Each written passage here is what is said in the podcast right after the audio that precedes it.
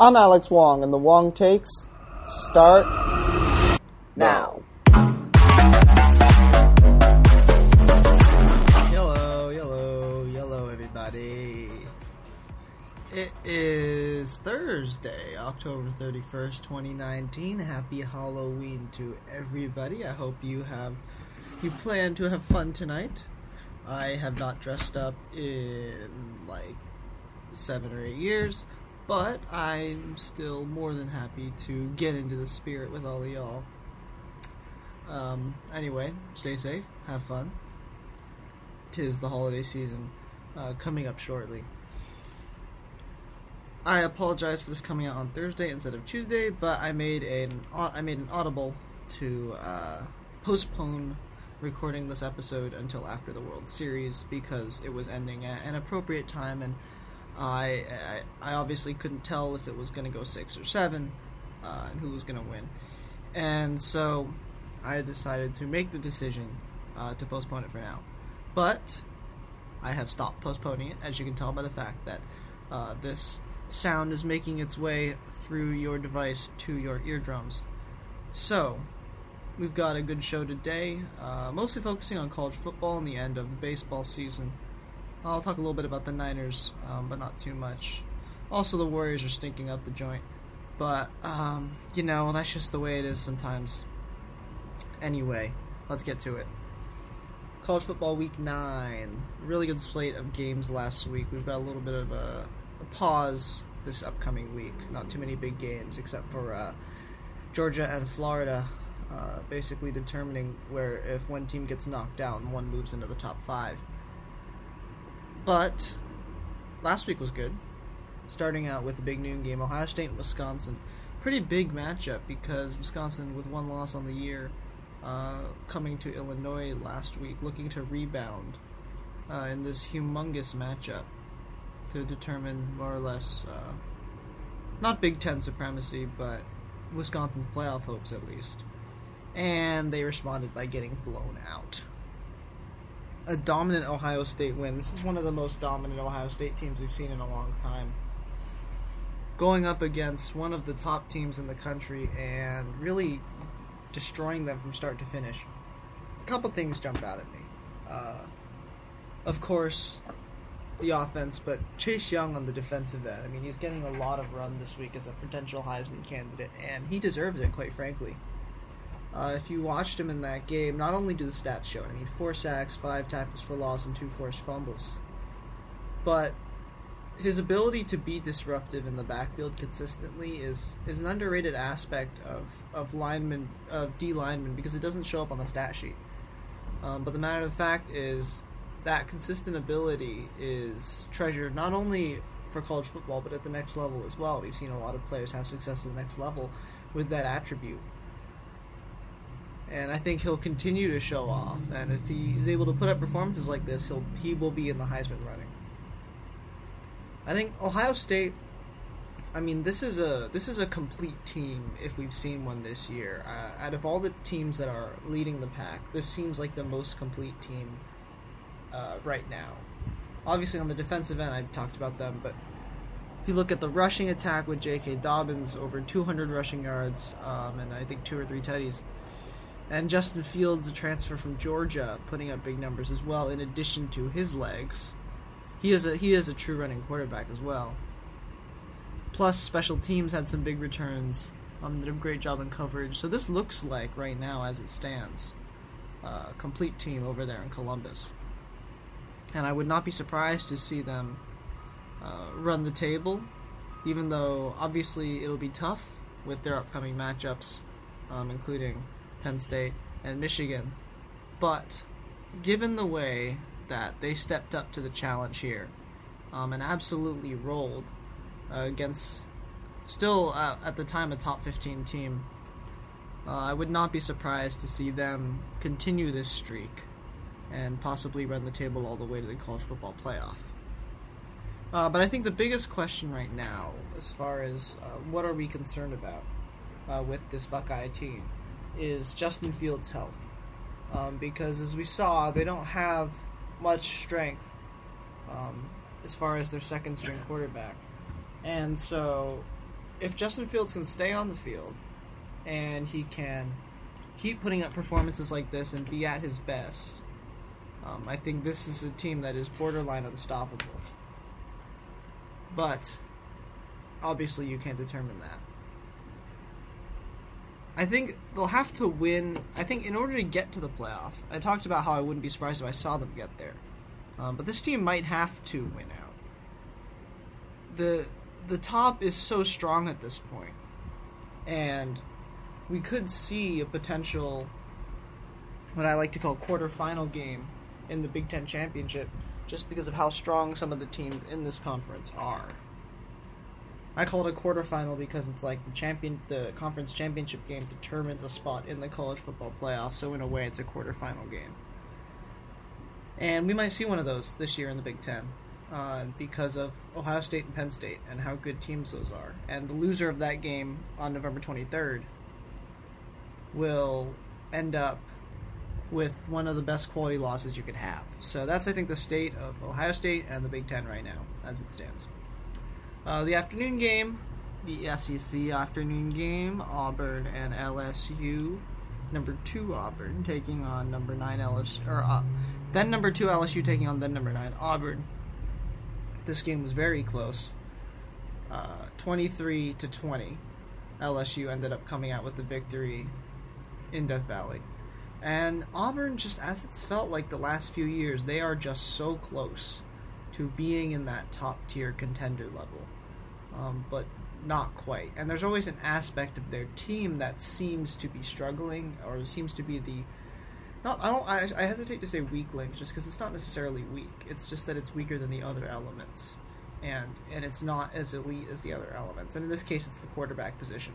I mean, Bo Nix, he's a good quarterback. He has a bright future. He's just a freshman. But in this game and in prior games, he's flat out just not been accurate enough. Like if he completes fifty percent of his passes in this game, uh, they probably win. Uh, he went fifteen for thirty-five, and I think it's so tough to contend in college football uh, on a consistent basis, and Auburn has always been just on that pinnacle. And you start to think. Uh, at, at, what point does it require a change? At what point are, are I mean, the calls for Gus Malzahn's departure have always been there, and they will continue to be there. But at what point will they escalate to the point where you know the Tigers board might actually have to do something about it? Uh, on the LSU side, this was another gut check for them. They've had some close calls so far against really high, uh, against real quality teams. But it looks like they will preserve a perfect record heading into their matchup in two weeks against Alabama. They will because they have a bye this week. That is starting to look like the game of the century again after they had their own game of the century. I think what was it seven years ago, but LSU is now number one in the country, taking over, even though it's really close, and Alabama sits at number two. Assuming they get a win, I think they have a cupcake game this week, and so looking at these two teams, they are both elite on defense and they're both elite on offense, assuming Tua can come back. And this game is really going to be probably the best game we'll see all year. Um, just with the matchup of styles, and it's going to be flashy, it's going to be fun. Um, and I think everyone is looking for. Oh no, Alabama has a bye this week as well. So both these teams will have a bye, and they're going to have perfect records heading into their matchup in Tuscaloosa. Right now, Alabama's favored by seven according to Las Vegas.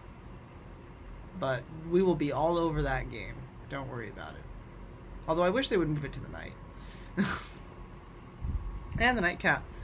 Uh, in a little bit of a surprise, uh, Michigan bulldozed Notre Dame in, in uh, Ann Arbor, 45 to 14. And for the Wolverines, they have had a really good game and a half.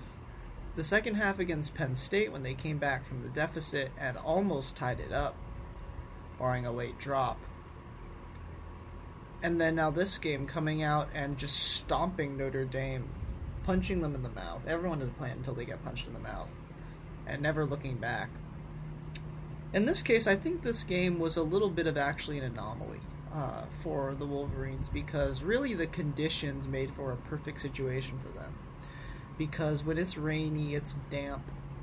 Uh, both teams had to kind of rely on their ground game for offense, which favored Michigan more so than Notre Dame, and you could really see that in at the start of the game when Michigan was just running it down their throats, and Notre Dame uh, couldn't get much of anything done, and that put them in an early hole to the point that once they started to make some noise, and even then they didn't really start to make some noise at all uh, in this game, but it was just too much too late. Haskins and Charbonnet combined for 223 rushing yards, and they had a drive in the first half that was all touchdowns. Or, I'm sorry, all runs. It was a touchdown drive. And that, I think, just exemplifies what Michigan's game plan was and how well they executed. And, I mean, also in, in, in the sloppy conditions, the defense had a field day. Uh, so, I think this game was a little bit anomalous for Michigan. I don't think this is the Michigan team that we'd see on a more neutral field. Um, but I mean, that's that's what they they had a game plan. They came out and executed it, and that's all you can do. And Michigan, I think they've still got stuff to play for. I mean, if if they can beat Ohio State in the Big House, they've got a shot to, to really make some noise here. And they've got quality opportunities to get wins. And so I think even though they have two losses, Michigan still has something to play for. I mean, they're 14th in the country. There's been some losses up ahead. And I think they've really got an opportunity to to have some fun here. Meanwhile, for the Irish, their playoff hopes are done. This was really the last uh, quality opponent that they were going to see this year. And I've said it before, but the downside of not playing in a conference like the Irish is that even though you kind of you get to have a little more flexibility for the schedule, you get to have more fun, fun with teams that you play but there's no conference championship game. There's no 13th opportunity to prove yourself in a season that's so short. Um, and it's it's in, in a season like this, it's crucial to demonstrate your value in big games. And if you can't do that every big game, you're not going to have a chance to play in the championship. And I, that's what Notre Dame's run into with these two losses. Even though they're both quality losses, losing to Georgia just barely and now losing to Michigan by a lot, they're not going to have another chance to prove themselves. And I don't know if Notre Dame's eventually going to move into a conference. Um, I think they still seem to like their situation here, where they get you know exclusive deal with NBC to air all their games and things like that. But that that that's just the way it is uh, for the Irish. And unfortunately, these teams don't play again until 2033-34, which is kind of disappointing because you know you have the proximity of these two teams. I mean, Ann Arbor and South Bend are pretty close, and I have a friend that goes to Notre Dame that went to this game. Um, and so this rivalry is a lot of fun. And it's unfortunate, I think, that they don't play again for the 15 years, but, well, what can you do? It's sports, it's the amateur model. Um, also, for the third straight week, a title contender went down. Oklahoma, uh, who was cruising with Jalen Hurts, beaten Texas, beaten everyone in the path, fell to Kansas State, of all teams. Scrappy Big 12 chaos. Uh, so, you know, I think they've still got a chance uh, to win the title. They've got to win out, obviously. Um, but this was a significant worry for the Sooners uh, and for their fans as well. The NFL Week 8.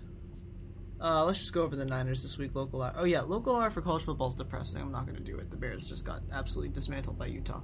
The Niners, who played tonight, Thursday night on Thursday night football uh, had an absolute dismantling of the Cam Newton-less still Carolina Panthers, who had been four and zero oh, uh, since his departure, are now four and one. The Niners' defense, man, that line is so talented. Uh, in particular, Nick Bosa had a had a rookie had a career to date game with sacks, an interception, which was just awesome to watch. And he is a real, like I said, Chase Young is a disruptor. Nick Bosa is a real disruptor. And that defense right now looks like the best in the league. And that defense, I've said it before, I'll say it again defense travels. Um, and this team is looking to travel. They're 4 0 on the road, they're 7 0 in total. So uh, they go on the road tonight against Arizona in Glendale.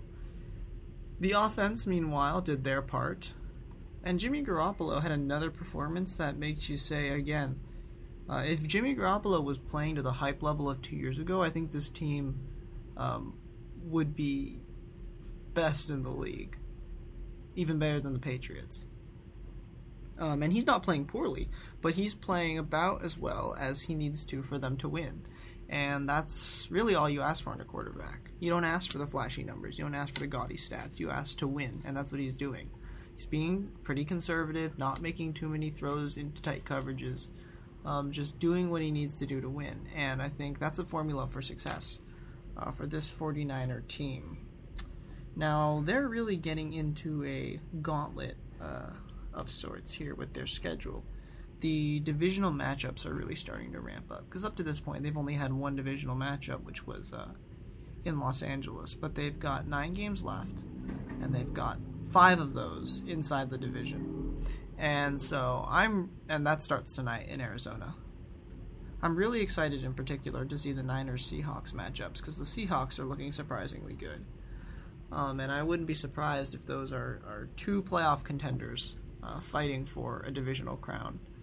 Um, and it'll make it'll be really exciting to see a revival of that rivalry because when it was at its peak in 12 13 I hated the Seahawks even more than I hated the Dodgers, which was pretty anomalous and pretty rare.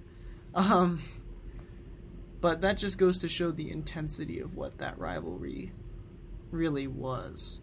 Um, and I, I like I'd like to see it come back, um, just because it's it's always fun to have a team to root against.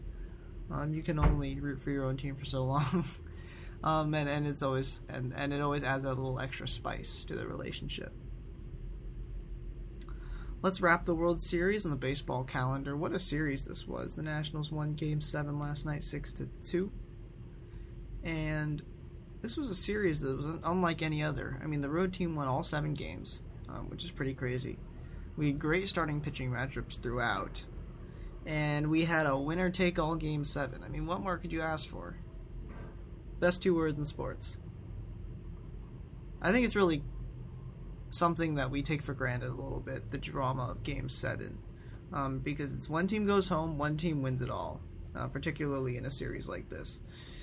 And what a team that the Nationals were. I mean, they they stayed in the fight. That was their motto, and it it said it got said millions of times. But they started 19 and 31. They came back, got the wild card, got the first wild card, faced five elimination games, one against uh, the Brewers in the wild card game, two against LA, and then two here against Houston, and they won all five. And I don't know if anyone really. It's weird because this is one of the te- This is one of the teams that I don't know if anyone really thought was for real for a long time. I mean, they had pieces. They had Rendon. They had Soto.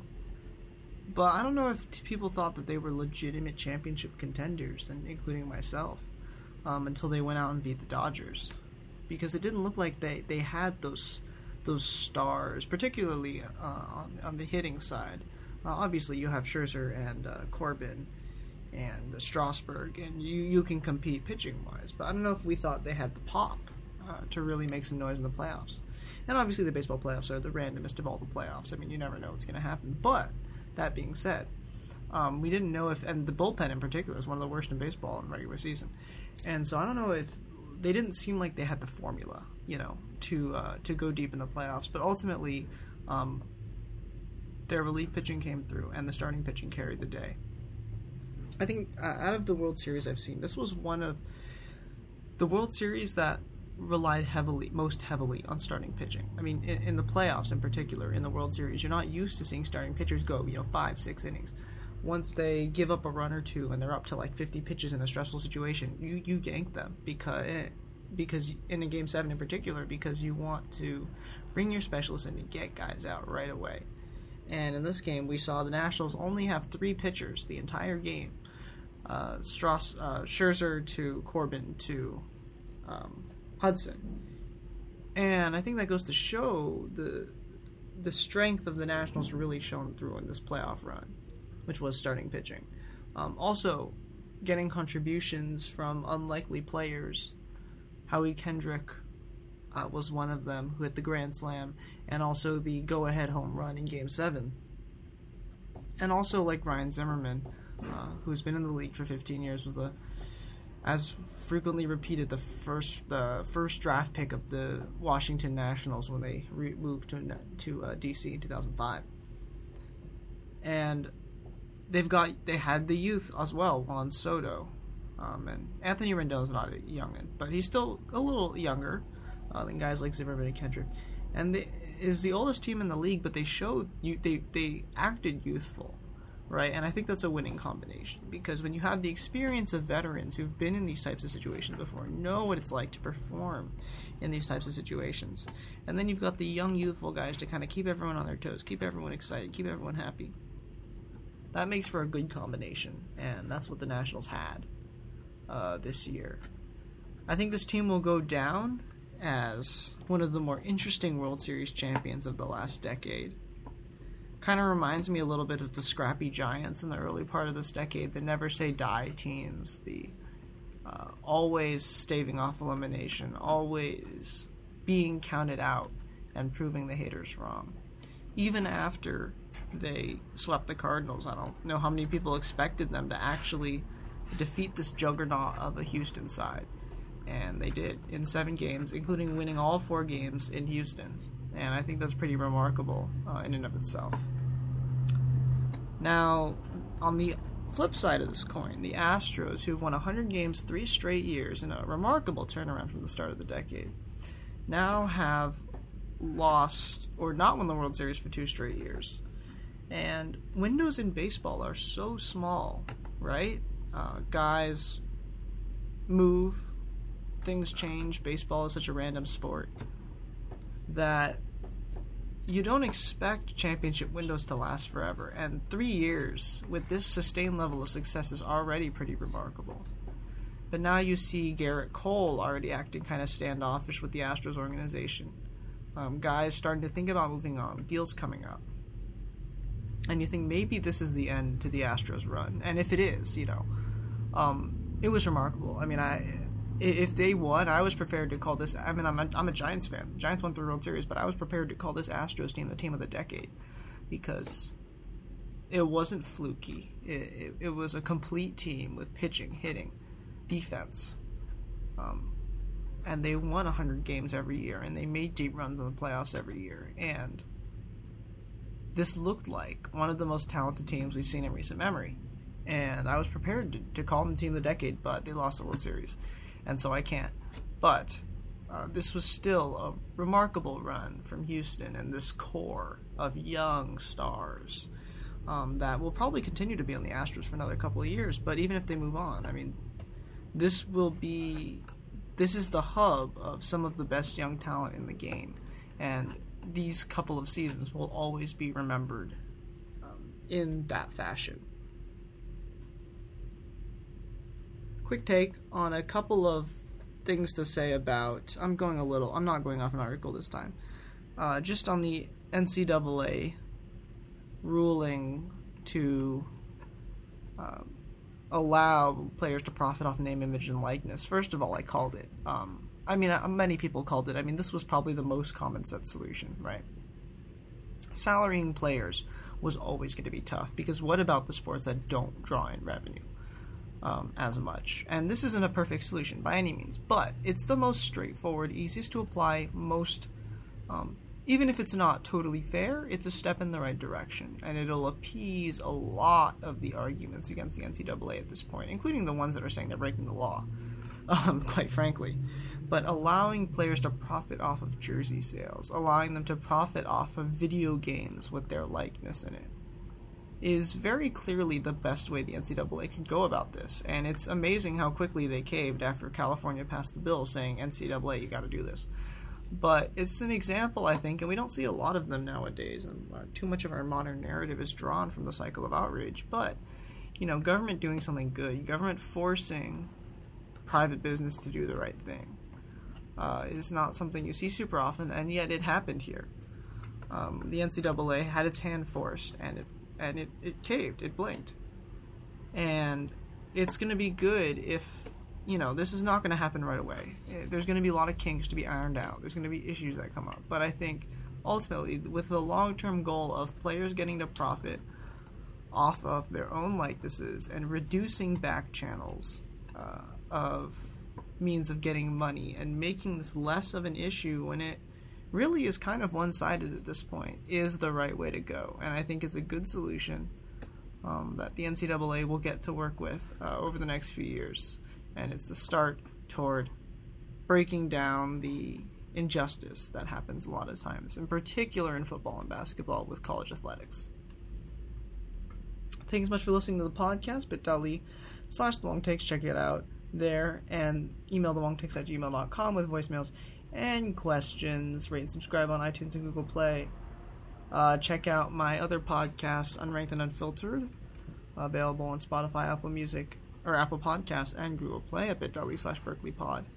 Uh, it's very fun. A lot of interesting topics we cover there. Um, but anyway, thanks so much for listening. That's enough plugging for the end of the show, and I will see you next week.